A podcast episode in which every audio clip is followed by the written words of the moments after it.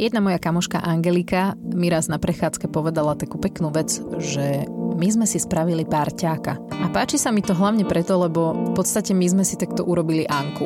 Je to parťačka, ona ide so mnou kam potrebujem ísť, akože nemá veľmi na výber ani ona, ani ja. Nemám ju kde odložiť, takže musí ísť so mnou. A hlavne mne sa chce chodiť kade tade, takže ona to prosto musí nejako zvládať. A užívam si, kým veľmi neprotestuje. Takže som nám porodila parťačku. A v tejto časti podcastu Triezva mama vám poviem, ako to prebehlo. No bolo to v podstate nečakané. Termín som mala v polke augusta, 15. a v pôrodnici som skončila na konci júla. Keby som vedela, že budem rodiť v 38. týždni, na úplnom začiatku toho 38. týždňa, tak by som asi pár dní predtým nešla na záruby. No ale čo už, postielku tu sme síce mali kúpenú, ale e, stále rozloženú a zabalenú v krabici opretú v chodbe o stenu a tam niekde v tej krabici bolo asi aj moje mentálne nastavenie, pretože som vôbec nebola pripravená. Zbalená našťastie áno, ale to tiež len preto, lebo ma Janko donútil a jemu to povedala jedna pani, že bolo by asi fajn, keď by už som bola zbalená, lebo toto už je taký čas, že to pokojne môže prísť kedykoľvek. A možno si teraz hovoríte, že jaká kravina, hej, že čo som mohla byť nepripravená, veď som bola 9 mesiacov tehotná a mala som toho času na prípravu dosť, ale ja som zvolila taký iný prístup, O ničom som nechcela vedieť. E, príhody z pôrodnice som počúvala jedným uchom dnu druhým von a na tej predpôrodnej príprave som vôbec nebola. Lebo veď však to len telo ženské je dokonalé, vie čo robí, ja ho budem počúvať, ono to pôjde, zvládlo to predo mnou veľa žien, takže to nemôže byť náročné.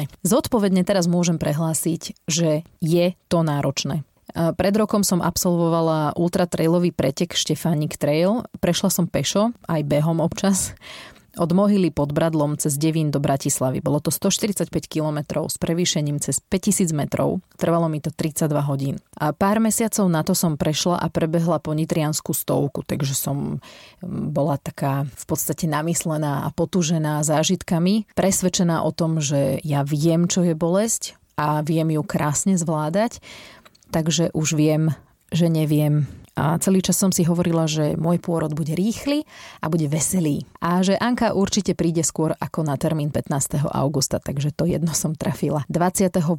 júla sa ozval tento plač. Zoznam sa s kamošmi. Pozdrav pekné. Áno, dobre. Však preto.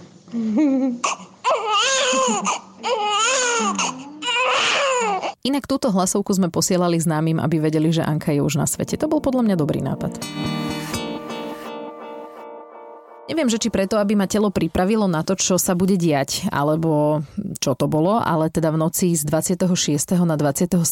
júla som sa zobudila. A sa mi tak zdalo, že ma boli brucho a trochu chrbát. Tak som si lahla v obývačke, čakala som. Tá bolesť trvala tak minútku, dve a potom ustala. A opakovalo sa to takže som sa pochopiteľne zlákla. Stiahla som si do mobilu aplikáciu na počítanie kontrakcií a naozaj by som odprisahala, že sa vracali v pravidelných intervaloch. Do rána som prečítala podľa mňa celý internet s článkami, že ako rozpoznať pravé kontrakcie od poslíčkov, teda tých falošných kontrakcií. Aj som sa osprchovala, ale teda stále som mala pocit, že bolesť sa vracia. O 7. som presvedčila Janka, aby sme pre istotu išli do nemocnice. A na príjme som povedala sestričkám. E, Dobré ránko, ja som prvorodička, možno vás aj teraz bytočne otravujem, ale nie som si istá, podľa mňa mám kontrakcie. A sestrička na to, no keď mi to takto hovoríte, tak ich určite nemáte. Ale teda napojili ma na monitor, keď už som tam bola. Kontrakčná linka samozrejme rovná ako linajka v zošite. Doktorka ma prezrela a povedala mi, že som na 2,5 cm otvorená, ale vraj to pokojne môže trvať aj 2 týždne, takže ma poslali domov. No tak som sa po ceste ešte zastavila za drahým. Po obede som išla domov sa hodinku prespať a večer som išla na premiéru filmu Havel aj s kamoškou, s Vaneskou.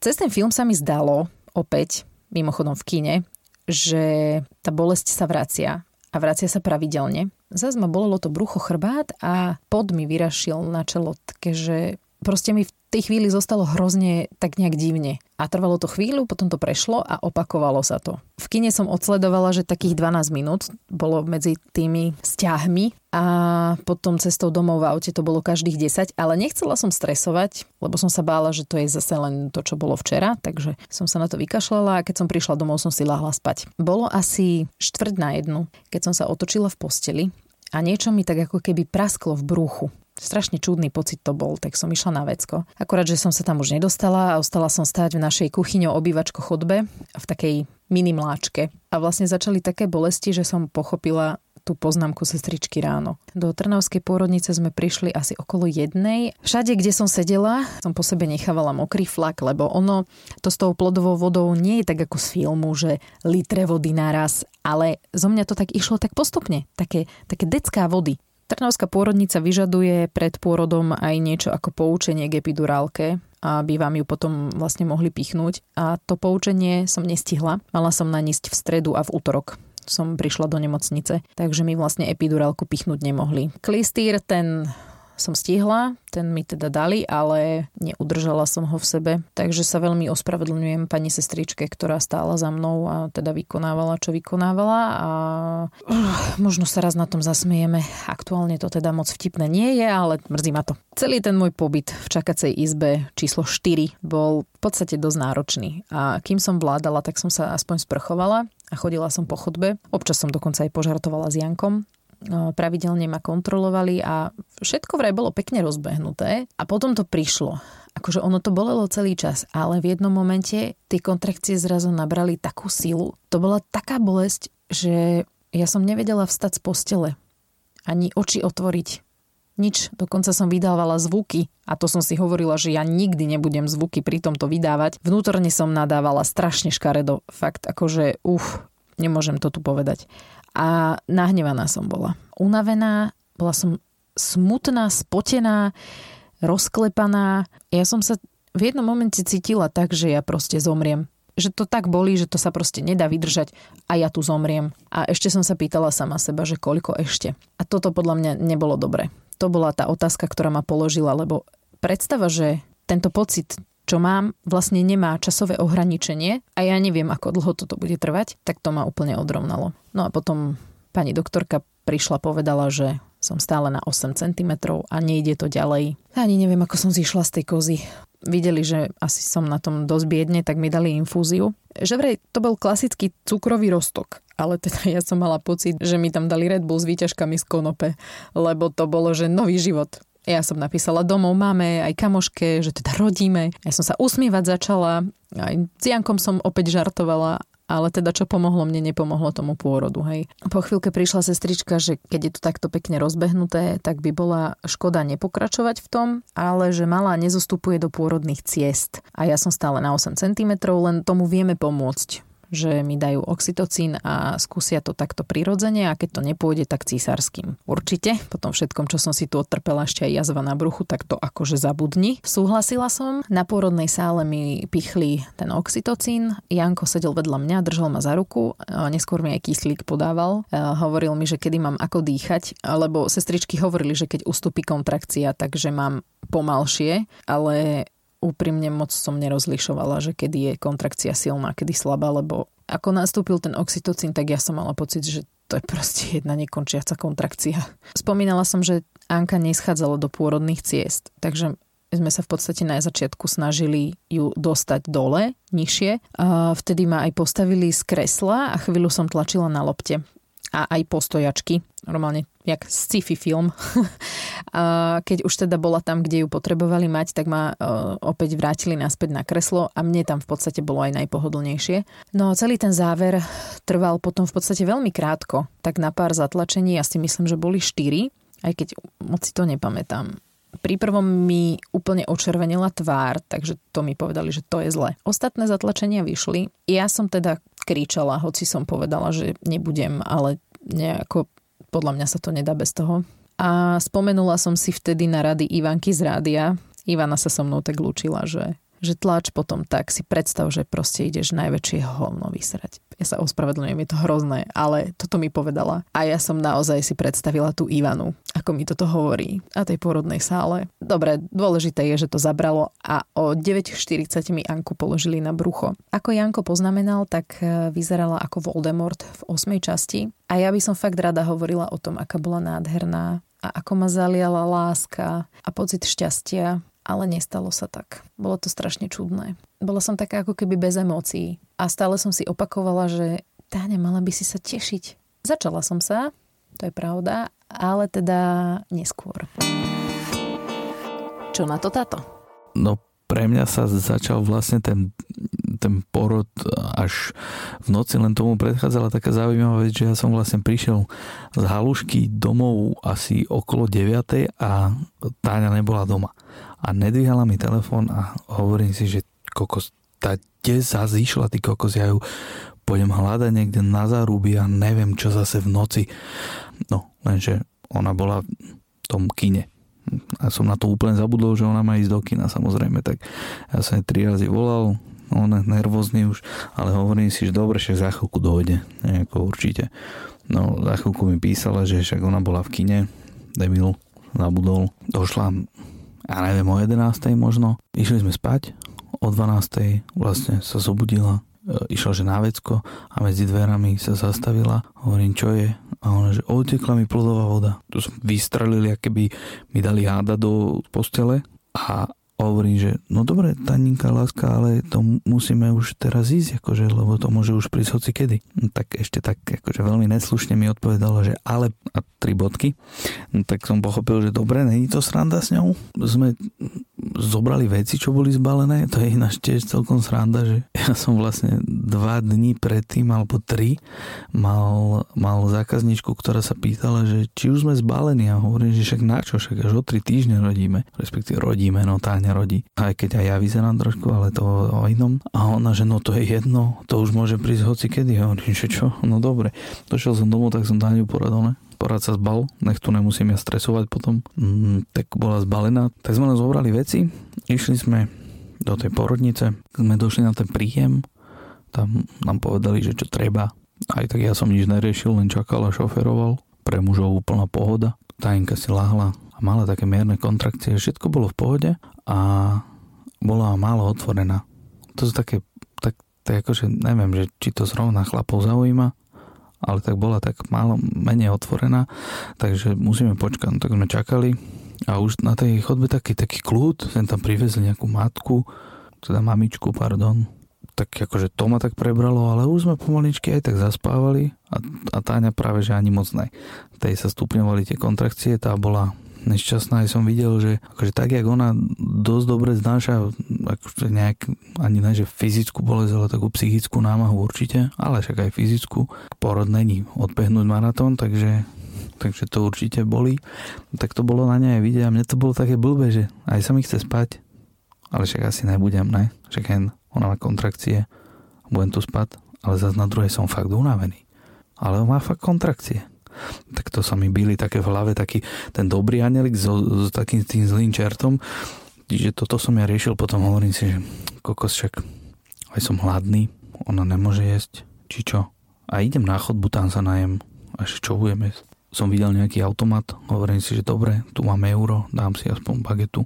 Tak som na tej naša zjedol bagetu, išiel som za ňou naspäť a ona sa stále neotvárala. Fur sa stopla na nejakom čísle, a tu už som si myslel, že fúha, to budeme dlho.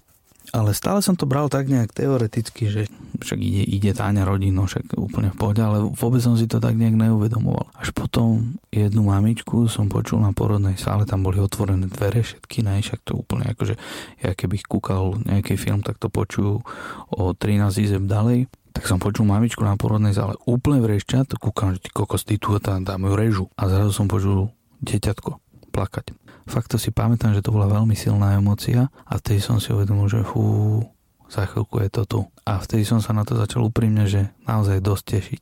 Ale Táňa tak nevyzerala. Ona by si to asi skôr rozmyslela v tú chvíľu. Išla skôr aj na salu, lebo však boli, už hovoria, že už to ideme, proste už akože není až tak moc otvorená, ako by mohla byť, ale ideme na to. Tak e, skúšali rôzne praktiky, to ja vôbec nevím, ale dostal som funkciu, hovorím, čo mám robiť. Že môžem byť na sále, no jasné, čo mám robiť. Že držte kyslík. A že dobre, a kedy je ho mám dávať? Povedali, že tedy kontrakcie budú tak, ukázali, vysvetlili mi počítač, jak funguje.